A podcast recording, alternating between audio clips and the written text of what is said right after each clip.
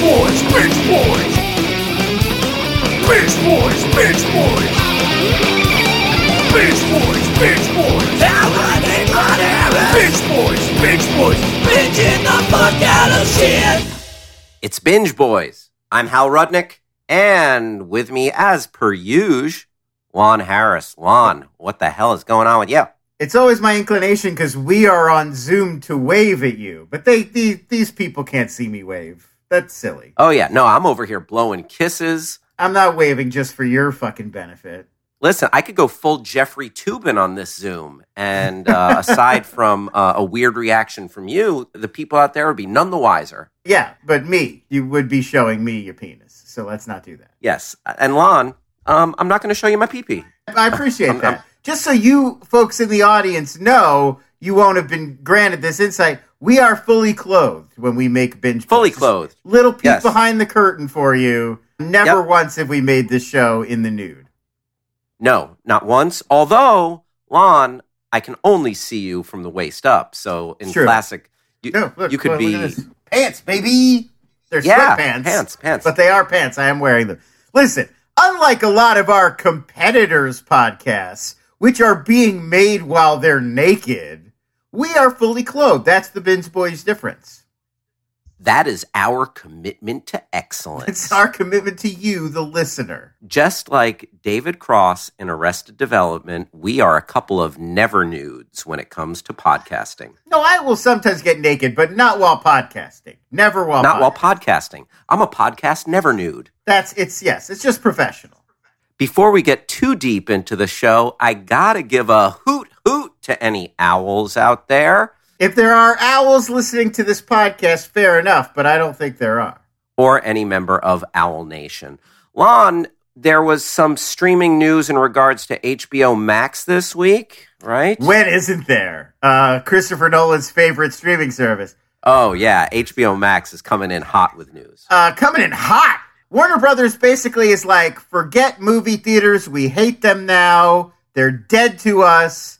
They're going to release their entire 2021 slate, all of them, all 17 films, directly to HBO Max. They will also go out in movie theaters on the same day for, you know, like if, if you live somewhere where people are rational and they have worn a mask and stayed home long enough to where you can go to a movie theater. So if you live in one of those places, enlightened places, you will be able to go to a movie theater to see Warner Brothers movies. But if, like us, you live in a benighted medieval kingdom that refuses to uh, understand, uh, you know, microbiology, then then you would be able to watch them directly from your couch on HBO Max. And they're even going to upgrade HBO Max. You'll be able to watch it in like a 4K. You know, they're, they're going to make it a, a better experience so you can enjoy Godzilla versus Kong on, you know, a 25 inch screen as it was meant to be seen. Yes. Oh, or you can watch HBO Max on your phone. On your laptop, on your phone. Yes, the future is now. but if you're in, I guess, Tokyo or New Zealand, you can enjoy the hell out of it in the theater. You can. I mean, if you're in New Zealand, you and the three other people in New Zealand can all meet up afterwards for coffee and talk about it too. I mean, that'll be fun. Yeah, and uh, then you can go to Hobbiton. The entire city of Wellington can pack into a medium sized bar and chat about uh, their experiences watching the movie. There you go. It's not a very populated country, Hal. That's what I'm saying. There's a lot of sheep, but not a lot of people. Yep. A lot of lush green vistas, but not a lot of folks. Oh. Christopher Nolan, pretty peeved, pretty peeved about this, Lon. And yeah, he, he doesn't like the Brave New World. I think that's just because he's in California. He's in California so much wearing suits, and that would make anybody upset. Yeah, I guess uh, Tenet did not create this this new model to go by, and uh, I still haven't seen Tenet. Lon, have you seen Tenet yet? No, I haven't seen Tenet. I did not want to take my life into my hands, so I didn't go to a theater to see Tenet. It is coming out now. Like it did, did digital next week, I believe, and Blu-ray. So we will soon be able to get our hands on Tenet and watch it. Uh, and honestly, Tenet did pretty good for opening theatrically, mostly in a country where people can't go see movies. Like, you know, it made 350 million some internationally. It, it, it did all right. So it's not like this was an indictment of the movie. It was that, you know, people are afraid to leave their house. And I think that you know, you've got to understand that, like, like I, I think you know, I admire Christopher Nolan's commitment to this as an art form, and like my personal feelings are similar. Like, I don't want to lose movie theaters. Like, I value going to movie theaters a lot, but he he seems a little like inflexible considering the circumstances. That that's all I'm saying. Yeah, no, going to the movies is a magical experience that still resonates with me and that I'm not jaded about. I love the escape of, of, of a movie and seeing it in the theater and having the lights come down and the previews, as long as there aren't like 50 previews like at the AMC or something. But, you know, too many previews at the AMCs. Yeah. Come on.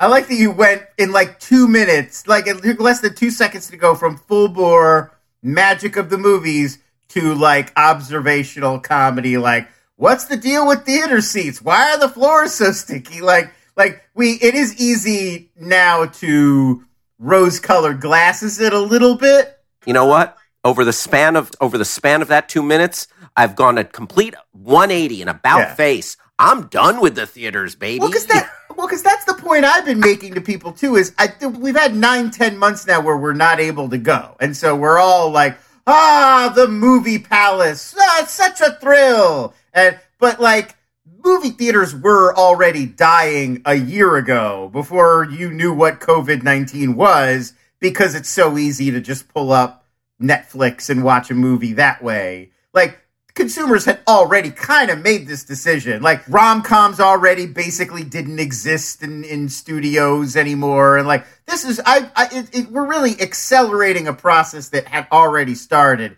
This isn't like COVID came in and killed movie theaters that were doing the greatest business of their lives a year ago, and there was no end in sight. And it was like, yeah, I think COVID was impactful, but uh, well, obviously COVID's impactful, but I'm saying like I feel like what we're seeing is a trend that was not this didn't come from nowhere. This was a trend that we were already seeing. It was just going to be a very gradual downturn and then COVID came along and was like, "Actually, what if all of a sudden we just flip the off switch?" And like I think that theaters will come back on some level. I may have even said this on the show before. Like I think it, there'll just be fewer of them. It'll be like we're going to go from a movie theater being like drugstores where they're like everywhere and it's just part of being in a civilized place is like there's a movie theater on almost every corner. We we were sort of like at that at one point and now I think we'll go to like movie theaters are more like a bowling alley or like a mini golf course. Like every community's got one but maybe one, like not five. Right. Or you could have these uh, specialized movie theaters that become like a, uh, to what you're saying, a little more rare and kind of an event like a Disney theater where you get all the Marvel movies and the Star Wars stuff. And again, we're already seeing that. I think it'll be like, well, there's the draft house model of like, make it an evening out, get some beers, get dinner, you know, like it's that kind of a place. Or there's going to be like the social version where it's like, go with a bunch of creds and it's rowdy and there's like other stuff to do there, like a VR experience next door. Like, yeah, I think we'll figure out ways to make this a thing that is still doable as a night out. I just think the idea that we used to have of like going out to a movie constantly was like a thing everybody did and there were movie theaters everywhere and it was just like a daily part of American life. Like, well, we're probably getting we were probably going to get away from that eventually anyway, and now it'll just be very accelerated. Or you can create the movie experience at home by making, again, making your floors sticky and then getting a big container of butter with a pump on it. Uh, you just, you know what? I'm a fountain machine, a fountain drink machine, and a butter pump away from never going, never going to the movie theater again. It's if you saw that movie theater butter, what it looks like when it goes into the machine before you start pumping it, you might. It's a little off putting, I have to say. Oh, Lon, spill the tea on that butter. What is it? it's a little, it's just like gelatinous and like blob like. Like, it doesn't look like you feel like butter should look. It, it, yeah. And how much of it is actually butter? No, it's not. That's not butter that's in there. I mean, I don't know. Polysorbate. Yeah, I don't know. It's it's probably mostly like sunflowers and so something that was created in a lab that that doesn't exist. Wait, sunflowers? Well, like sunflower oil. Like that's what you know. Like that's what I think that's what the oil is. Canola, one of those. Yeah, I, I think uh, Christopher Nolan. I, you know, I, I enjoy his films. I think he could stand to chill out on this because it's it's an overreaction. We're in a pandemic. Right, like we saw Patty Jenkins, the the Wonder Woman 1984 director, Patty Jenkins today made a statement, and it was like, "Look, I love movie theaters, and we never imagined this movie would not open in theaters, and that's where it should be, but." I want people to be able to see it, and I don't want them to get sick. So this is a good compromise. And it's like, well, that's reasonable and like you know I, I, I get that not all the filmmakers with their movies coming out were approached like Patty Jenkins, where there were like long discussions that she was part of. Some people were sort of blindsided by this, and I totally get why they would be a little like put off. Like Legendary, which co-produced and co-financed Dune and Godzilla vs Kong with Warner Brothers, they're saying they might sue because they're saying they weren't involved early in these conversations. They just found out this is what's happening like a few hours before the rest of us did. So, like, I get that there's complications on that level. I just feel like, yeah, Christopher Nolan is such a, he's taken such a hard line approach that, like, you can only go see these movies in theaters and you must, and that's where they are, and that's it. And we have to be dedicated to that and that alone. And it's just like, man, people are sick. Like, there's a lot of sick people. Like, you might, at least just have to allow other people, like at least take one big step back and be like, I'm going to just let this happen. And then once things have calmed down, sort of let people know where I stand. It's just, I don't know. It's very over the top. That's my take. The one thing that might be able to save it is if we get all the anti mask Karens out there to go into the theaters, put down your hard earned Karens, fill those seats then we can save the theaters for good old Chris Nolan. But otherwise, Maybe the first time I've ever heard the phrase "your hard-earned Karens." oh, those Karens are out there. They're making money. They got American greenbacks in their pocket. They can slap them down at their at, at their at their AMC's and their their different uh, cinema palaces out there. But alas, we shall see. Lon, we watched some stuff this week. You want to talk about it? Sure. Let's talk about it. All right. Lon, one of the things we're going to talk about today, let's jump into it. David Fincher's latest film starring Gary Oldman, Mank, on Netflix. Yeah. You know what? Boy, I really liked Mank. I'm in the tank for Mank, Lon. You oh wow, in the tank for Mank. Yeah, you're a Manker from way back. I listen, I don't want to knock Mank. It's a good film. I enjoyed watching it. It's made in the style of a film from the era in which it's set. Like the the first thing you got to talk about is that Fincher directs it like it's a 30s movie with that same style and aesthetic and it looks great. Beautiful black and white cinematography. It makes it very distinctive. It really stands out from other movies this year. So i, I, I really appreciated that. But i, I don't know. It, it left me a little cold. Let, let's jump into that in, in a sec. I just want to uh, piggyback on what you were saying about the look of the film because I loved it as well. And, you know, when you think of different black and white films, like, you know, your Frances Ha's or what's the Coen brothers? Uh, the man who wasn't there. Yeah, the man who wasn't there or whatever. Th- this particular film, it is filmed in the classic style of the 40s as 30s 40s as you were saying lon and early on when you see some of the cinematography of just shadows in a room just uh, like a simple like shadow it's so beautiful it's really striking the way it looks compared to just you know a modern day filmmaking with but regular cinematography so it's really lovely. Man Who Wasn't There is riffing on a later era in filmmaking, more like the hard-boiled film noir stuff, like more like the 50s. I will I will say that. But your your point is well taken. And it really well, but here's what I Fincher's taking the visual aesthetic of that era, but I don't know if he's taking inspiration from how this story would have been told in that era because he's making this movie that I feel like on some level is very like we don't get to really know Mank. We're told a lot about him, but he's so drunk and he's so in his own world for almost the entire running time. We're given very little context. Like, I feel like a 30s movie would have put you solidly in his corner. Like, this would be a story about this man and about how everybody else was compromised, but he had like a real artistic vision. And we would have sort of followed that thread through. But it's doing this very modern movie thing of being like, look at this ridiculous drunk. Like, he may have been on the right side of this argument, but what a what a ridiculous waste he was. And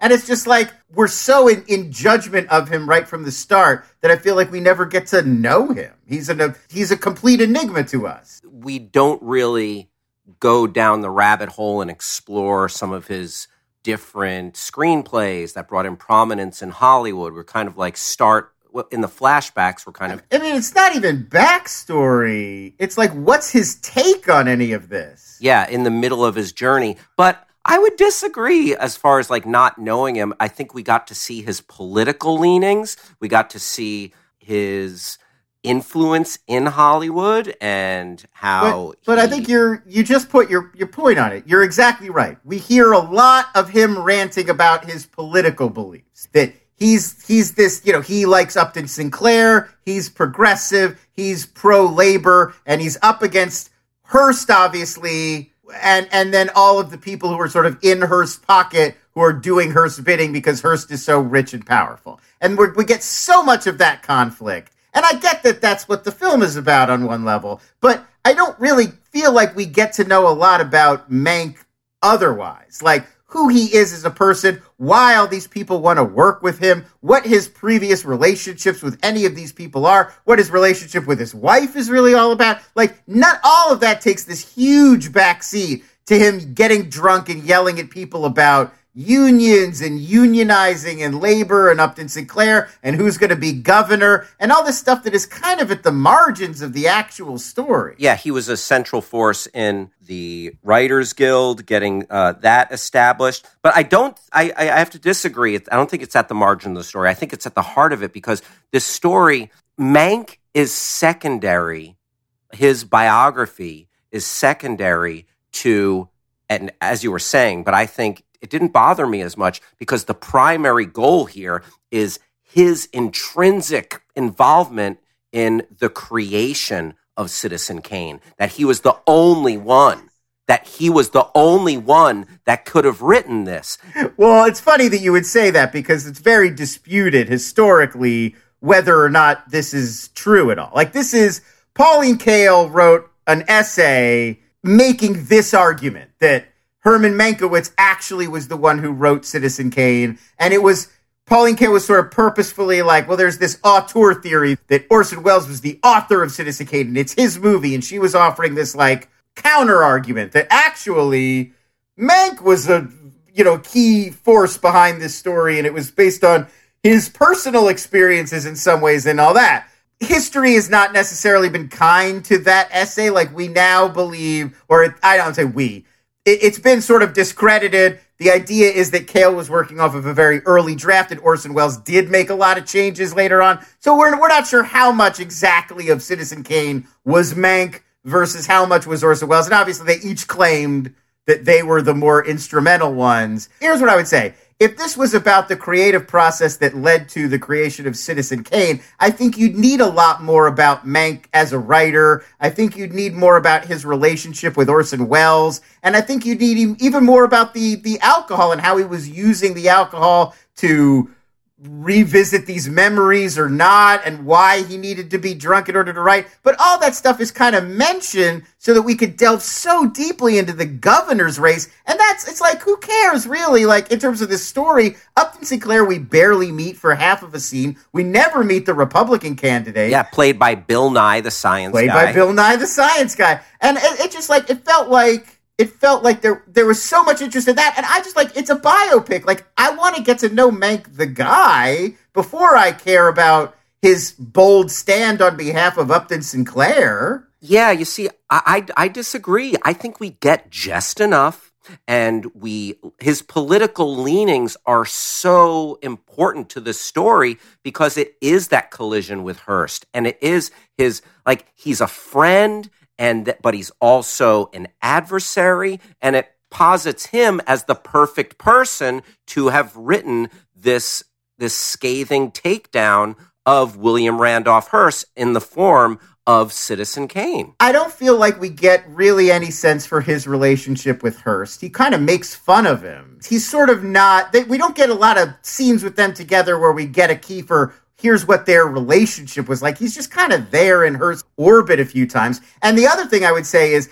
I do think Amanda Seyfried's very good in the film as Marion Davies. There's a scene towards the end where she goes to see Mank while he's in the process of writing this film that's in many ways about her and it's not kind necessarily to her. And I, I, it just, the scene is not sad. The, the, they're, the, they're two good actors. It's a well written scene, it should be sad. It's about the death of this friendship and how she doesn't mean enough to him for him to abandon this crusade he's on. And it's not the way it plays in the movie is just it's just interesting and well shot. It's not sad. And that was to me the moment where I was like, you know what? There's something. There's like a piece missing here. Like this is a this is an interesting story, but it's not a compelling, emotionally grounded story. But I agree with you that Man- Amanda Seyfried was very good, and that scene resonated with some poignancy because she was talking about her relationship with Hearst and how it has matured and that there was a real connection there. And they came to, pardon the expression because she's a woman, but to like a, what would be called a gentleman's agreement where he was like, I'm sorry if it gets made. And she said, I'm sorry if it doesn't get made. And they agreed to disagree at the end. So I don't know if it was necessarily supposed to be sad, but there was a poignancy. It just feels like there should be poignancy there. And then it just, the, the, the scene the scene just the scene just kind of happens. And I, I, I mean, I, I, a lot of people have also talked about how Gary Oldman is too old, and I, I agree. I mean, I don't think that's like a deal breaker, but I, I do agree, and I feel like it's really noticeable there. Yeah, Gar- Gary Oldman is 62, and Herman Mankiewicz was 33 at the time. At the time, he was wrote. first, like, so you could say he would have been between like 30 and 40 during the, because the movie set over like sort of a decade. So between 1930 and 1940. So he would have been between like 30 and 40 years old. And he should be roughly the same age as Amanda Seyfried. And it's really noticeable in that scene at the end that they're not remotely close to being the same age. And I do think at that one moment, it's it's sort of well, Mankiewicz was ravaged by alcoholism. It's he true. Fifty-five. It's true. He was not a healthy man. But I, I, but to me, it goes back to it's just another thing that pre- and in a car wreck that it's just another thing that prevents me from feeling emotionally connected to that scene as opposed to and then this happens. Now this is what happens and this is how they agree to separate. And i, I don't know like i feel like there's a little there... i hear where you're coming from but yeah I, I i gotta reiterate that this film i felt like it gave me just enough to know this guy's journey and i loved the insight as a, okay so as a citizen kane fan hearing this connection that Mankiewicz had, and I thought we did get a, a nice glimpse of his relationship with Hearst. They were uh, friends. They went to dinner, like they they had he had them at dinner parties, friendly acquaintances at the very least. And but I mean, almost every time we see them together, we see them meet once, and he basically just zings him, and Hearst is like, "He's I like him. Invite him to my next party." And then we see him get drunk and argue with him, and then we see him get very drunk and humiliate him. And I believe those are their only scenes together. I don't think there is another scene. There's never a scene where they're just friends having a friendly conversation. Not one. And I think you've got to do that. Probably by design.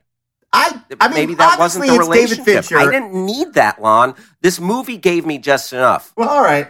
I mean, okay, that's fine. I mean, obviously, it's David Fincher. Everything is on purpose, but like how are you supposed to show us the rise and fall of this friendship if we never see the friendship? If it goes because it wasn't that close it wasn't that close of but you just said that this what... friendship is the reason that mankiewicz was the one who needed to write this movie which is the whole story. What's more important? Like why do we need to get to know mank and his german nurse? Why is that more important than his relationship with hearst or the British lady who's typing for him. Because that showed another side to Mank because the German nurse said that Mank actually saved like her village. But that's tell that's exactly what I'm talking about. That's telling, not showing. That's her giving a monologue. Oh no, he is good man because of what he did off camera. Like, oh, that's like that's not. I, I don't connect to a character because of that. that. That's just you pulled it off Wikipedia. Like that's kind of what I'm talking about. Like it's doing all this stuff to give us all of this information about him.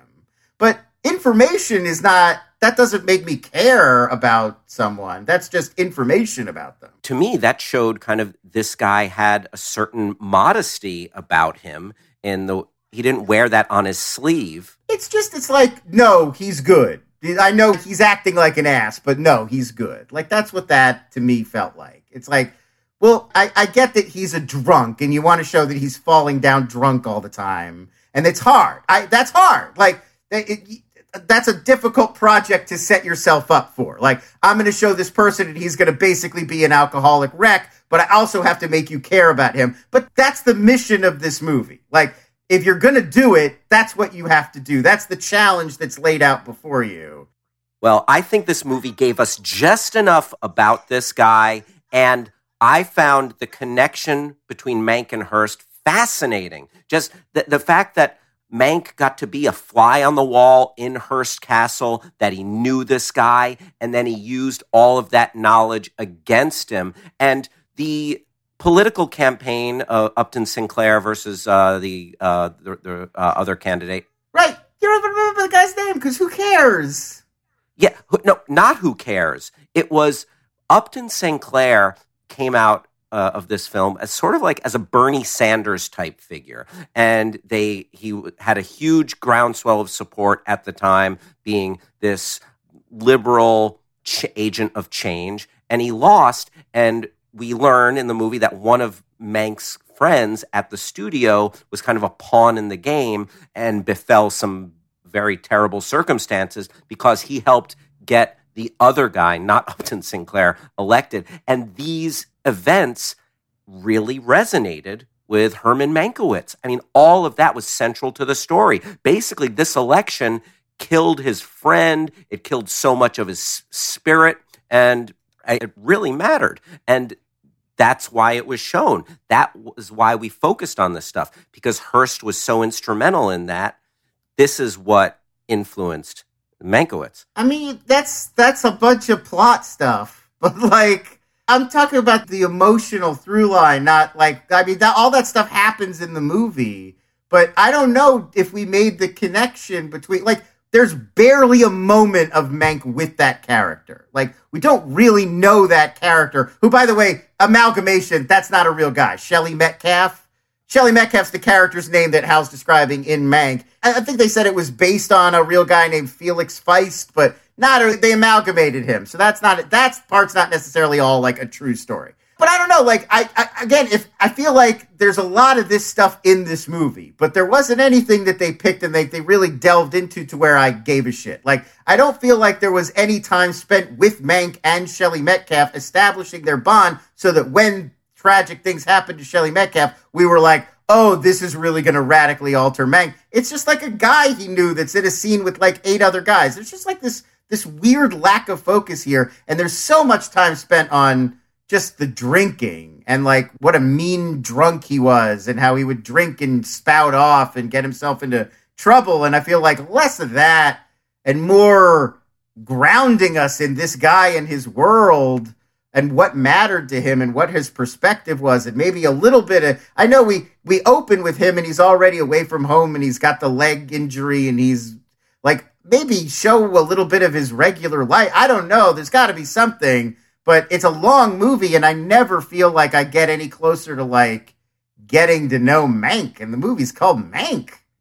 I want to mank him for his service. I want to say Manx for the memories. I, you, you and I, you, you and I uh, came, came out of this with with really different perspectives here because I thought it all worked. You gave us just enough, and I was fascinated by this connection and this insight that Mank had to Hearst. I didn't know the story and you know whether you know according to you know Pauline Kael, it, the Mank, Mank knew Hearst and Marion Davies, that's not up for debate. We know that those relationships existed. It's more who was more instrumental in what we now know of as Citizen Kane. Like, was it Mank's idea and Welles took some of these ideas and changed some dialogue, or was it Welles' idea and Mank formed it into a first draft of a script? That's the debate. Right. Well, I thought it works on several levels. I think Mank, you know, could be, uh, you know, especially in this weird year, absolutely in the running for uh, award season.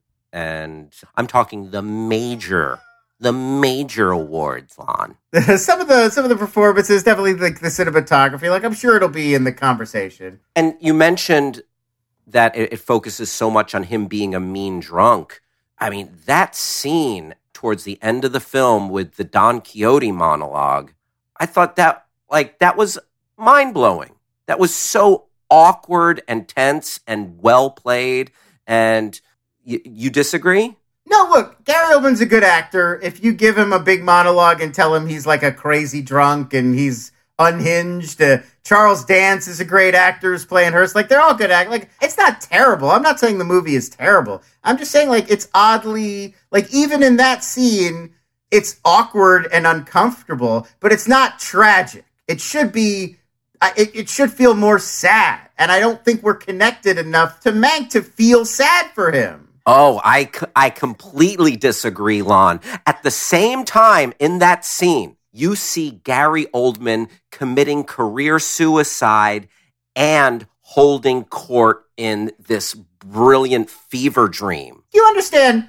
Telling me things that are happening in the movie does not disprove my reaction to them. Like, that is what's no. Happening. I'm not. T- I'm not trying to tell you things that happen. I'm saying that that scene. The, it, re- it doesn't resonate because we don't know this man. He's just he's been like this in every scene of the movie. Yeah, I, I disagree. I, th- I, they gave me enough. They gave me enough. He keeps walking by. People are like, "Hey, man, how's it going?" It's like, why does that guy like him? He's awful. He's always awful to everybody. He's not nice to a person in this movie maybe his wife like once in a flashback. And and you're I think you're touching on like an interesting point about the whole movie even though it's a love letter to the time period, it's not a love letter to Hollywood. It is it, has got a really dark cynical edge. And that's fine, but it's still it's just it's the anti-hero thing. It's like I'm fine with making him an anti-hero and giving us this like we're going to follow this irascible mean drunk guy, but you still we have to be in his corner. Like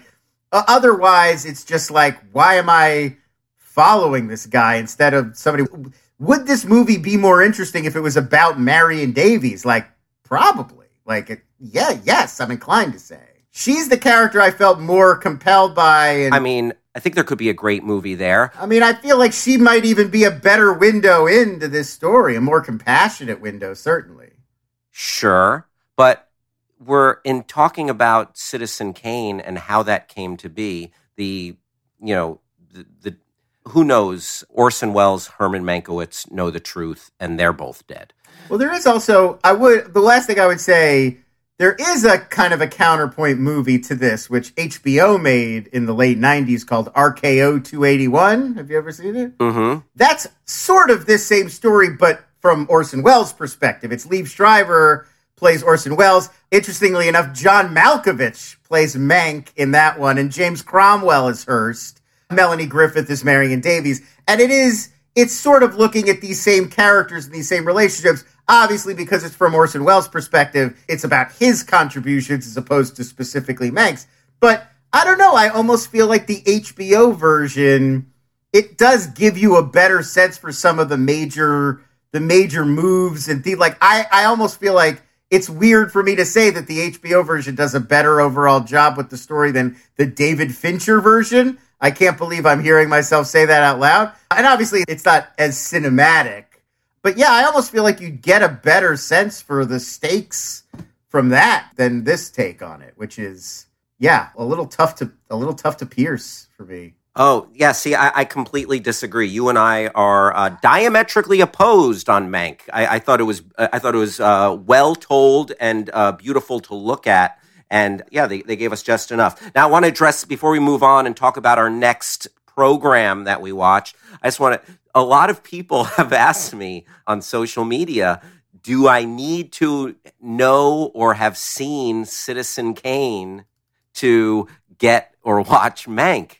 And yes, if you haven't seen Citizen Kane, A, fucking watch Citizen Kane. It's a cultural touchstone. Honestly, I think you probably should know a little bit. Like, in addition to watching Citizen Kane, it, it kind of wouldn't hurt to read up a little about Welles And, like, the movie's not giving you, it doesn't give you background. Like, it doesn't at all. That I will completely agree with. There's you. no narrative or emotional background. Yeah, if you go into this cold, like if you don't know who William Randolph Hearst is, if you don't know the the story of Citizen Kane and Orson Welles being this wunderkind who went to Hollywood and then Yeah, they're not doing you any. They're not doing giving you any catch up at all. It's just here's what happened and hopes that you figure out, get your bearings. yeah. So, you know, as a real Kane head, I was all about it. But if you're not if you're not a Citizen Kane stan, kiddos, then uh, yeah, you better uh, you better watch Citizen Kane. But Citizen Kane is an excellent film that is was such a trailblazer as far as just storytelling. Really, it, it's a great film. So I know a lot of people are like, "Oh, it's black and white." So anyway, Lon, any other thoughts on Mank? No, let's move on. Oh, I never, I'm, I will never move on from Mank, Lon. No, I know. You're, you're But I will, talk about uh, Mank for weeks. I'll, I'll put a pin in our Mank talk. Yeah. and we might have to call this the Mankisode. Coming up, let's uh, talk about some lighthearted fun with Aunty Donna's big ol' house of fun. Rich boys, rich boys, binging the fuck out of shit. Lon, we both watched some or all or bits and pieces of a new Netflix sketch comedy show, Aunty Donna's Big Ol' House of Fun. Yeah, thought it was a good time. I enjoyed it. That I will say, there's one of the guys from Aunty Donna has a hairstyle that I found it. I found it really distracting and hard to hard to deal with. I have. The, there's a guy. He's got. I'm trying to figure out which one of the three guys from Aunty Donna it is. I believe it's Mark Samuel Samuel Bonanno, and he's got the sides of. He first of all big glasses, big bushy beard. Then he's got the sides of his head shaved, and the top part there's hair, and that's tied into a man bun. This is three too many things, sir. I'm sorry. There's so much. There is so much happening on this gentleman's head that by the time I've wrapped my mind around all of it, I've missed eight jokes. It doesn't work. It, they're very beardy. The first thing about Aunty Donna is you would think three dudes are going to be in a sketch comedy series together. They're the comedy troupe. If all three of them show up with beards, you'd think one of them is going to be like, you know what? One of them would be like, you know what? I'm going to be the one. I'm going to take one for the team. I'll go beardless just so we have some facial hair diversity in the group. They were like, no. In Australia, we all have beards. It's the beardiest sketch comedy troupe of all time. It's very, it, they're very beardy, but I, the, I find though the three gentlemen look nothing alike. Oh, I wasn't getting them confused with one another. I just was like, one of you should not have a beard, just for balance. I will say, my thoughts about all these gentlemen's looks aside, I did think the show was funny. It reminded me a lot. How? Tell me if you remember this. It reminded me a lot of Stella. Do you remember Stella? Well, uh, the some of the three of the gentlemen from the state, Michael Ian Black, David Wain, and Michael Showalter. After the state, they did a. It was basically like this, where it's sketches, but they kind of pretended that it was also a sitcom. Like it was nominally a sitcom about those three guys living together, but there were no sitcom stories. It was just crazy, absurd nonsense. It's sort of what these guys are doing, where every episode of Aunty Donna kind of opens like, well, they they're housemates, and there's going to be some story about them in this house, and then it just like falls apart right away, and they kind of abandon what the story would have been. Yeah, for sure. The thing I really like about this show is that it takes sketch comedy and it kind of just like throws all the rules out, just as far as like, oh, there doesn't need to be like this single linear game or funny thing that you stick to and it'll divert it'll go sideways it'll like you never know what kind of thread of funny that it's going to follow down the rabbit hole and because there are a lot of unexpected turns, and there are literally kind of like no rules to what's going to happen next. It keeps you a little bit off kilter, and it's really fun and surprising in that way. It's kind yeah. of it's it reminds me a little bit. I definitely agree with the uh, Stella point of view. Also, there's a little bit of like just the an adult swim vibe, kind of a Tim and Eric or, or or, Eric Andre show, but a little bit more twee and lighthearted. I think the Tim and Eric thing that they do, I noticed this when I was I, I was watching it with uh, my friend Drew, and we commented on this in real time as we were watching. They do the same thing Tim and Eric do, which is like a very quick ninety degree emotional turn. So like everybody's having fun, laughing, goofing around, and then something totally innocent will happen, but record scratch 180, all of a sudden it's very dark and serious. Like, what the hell did you just say? And like they use that a lot for jokes, which is also very much a Tim and Eric thing, like going from lighthearted to incredibly dark, going from horrifyingly dark to suddenly very light and silly. You know, those kind of veering wildly between the emotional states, I think runs through this whole thing. Yeah, and th- there'll be extreme violence, or it'll get super weird, or just inanimate objects will talk, or it'll take, you know, something that's just like a one liner and turn that one liner into like a four minute bit.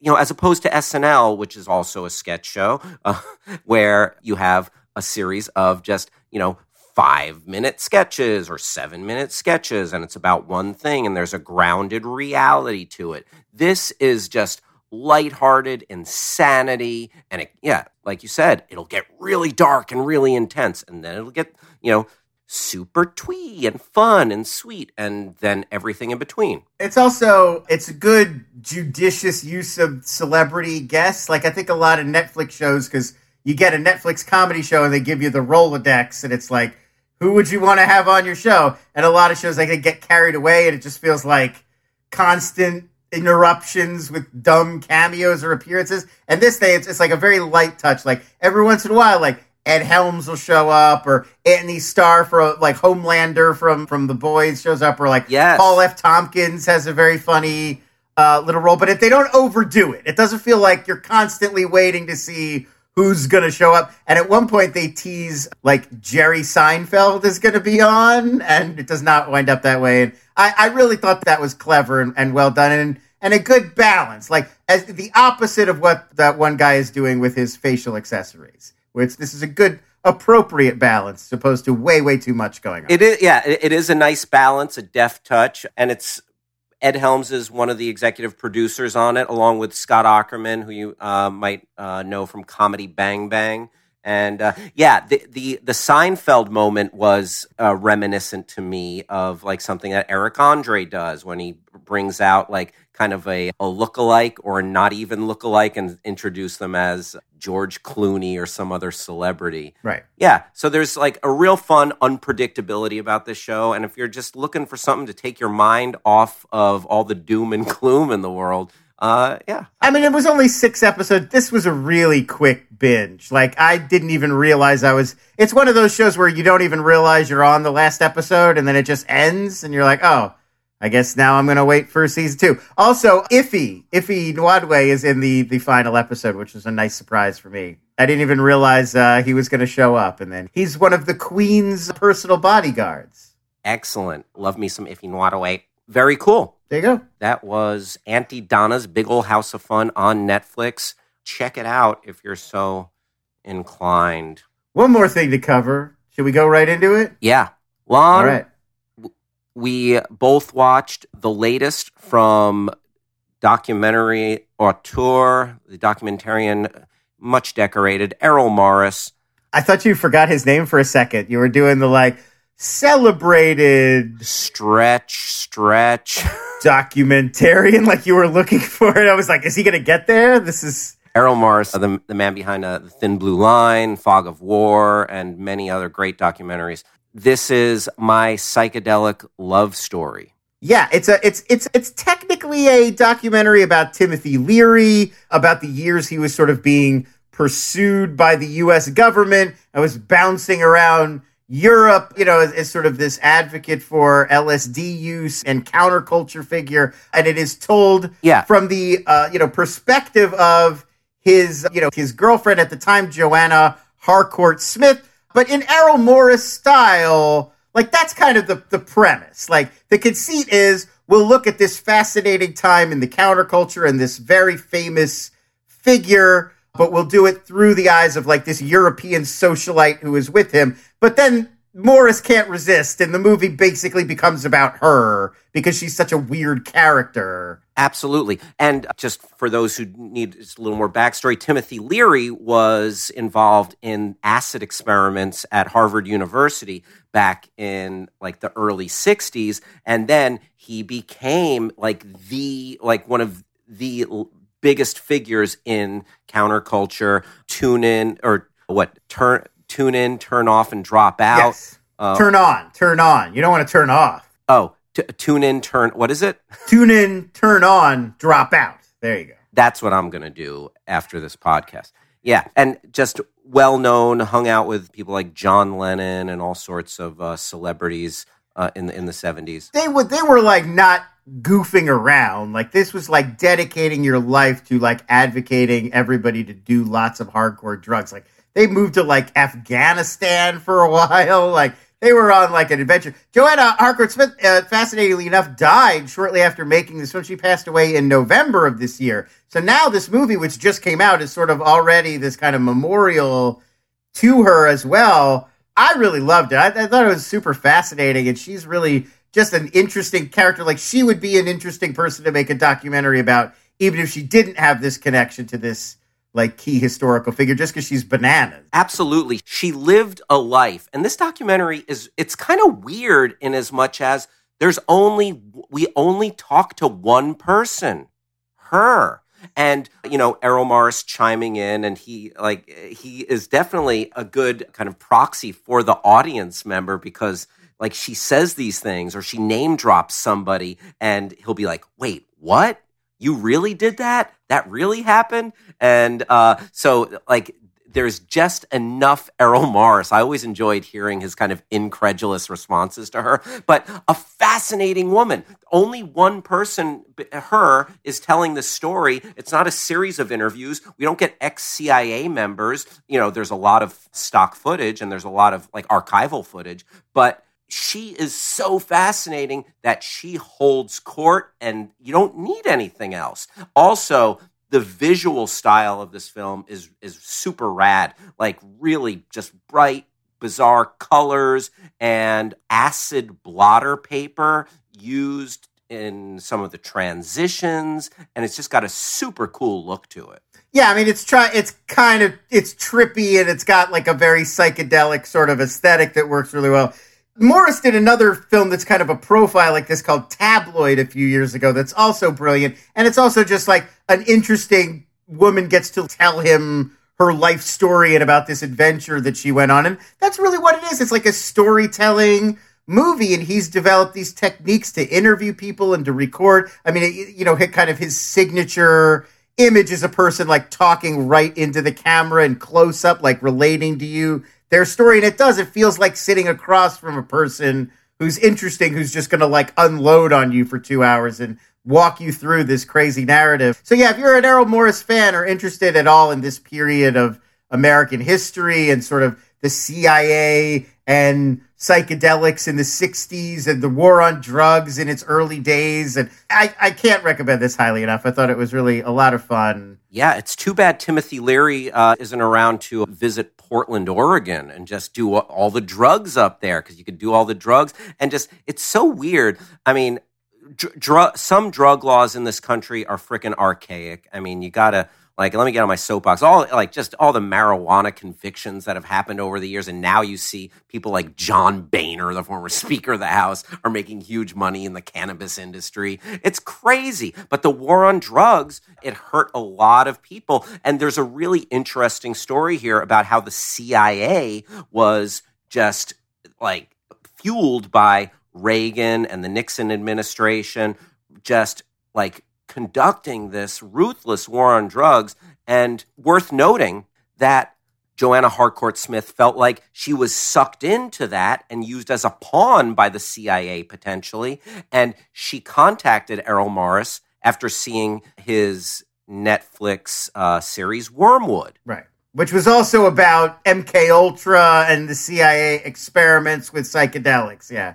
So this is it's a little bit of a companion piece to that. That's much more of that's more of like a hybrid like there's scripted parts of that and it, it's more experimental than this but they are both about yeah the us government's response to drug culture in the same era The striking thing about Wormwood, which I think is also absolutely worth watching, the recreations in Wormwood are some of the most startling documentary recreations I've ever seen. And now I feel like it's being emulated a little bit. But you had Peter Sarsgaard and like well known actors bringing these episodes and these things that happen in the CIA acid test to life. And that was like, that added this other level to that documentary. But yeah, Joanna Harcourt Smith, fascinating woman. Her her grandfather was like this self-hating Jew who bilked all these Jews out of their wealth during the Holocaust.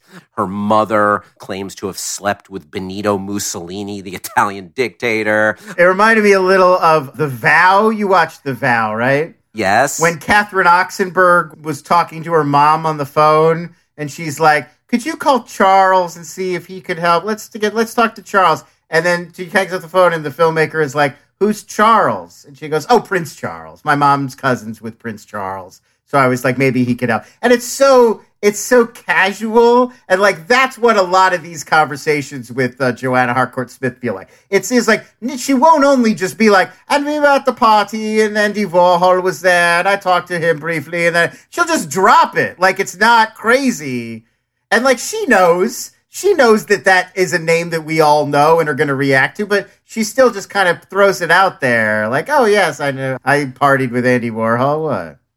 Yeah, no, she's a fascinating woman who lived a life. And, you know, like you said, Lon, she died just before this was released. So we're lucky to have, you know, this uh, record uh, on film. And it's, and it's a really well told story. I feel like that is some of what's in Errol Morris's mind when he's making these kinds of films. It's like on one level, this is entertaining and it's a documentary and it's informative, but another level, yeah, it's it's a record of this story and this perspective that will one day lose and won't be around anymore. And now we have it forever. Absolutely. And he, and, and he has, you know, Errol, it, it, it's cr- stupid of me to even say it because it's so obvious, but Errol Morris has such a deft touch making this film visually engrossing, but then getting out of this woman's way and just letting her talk.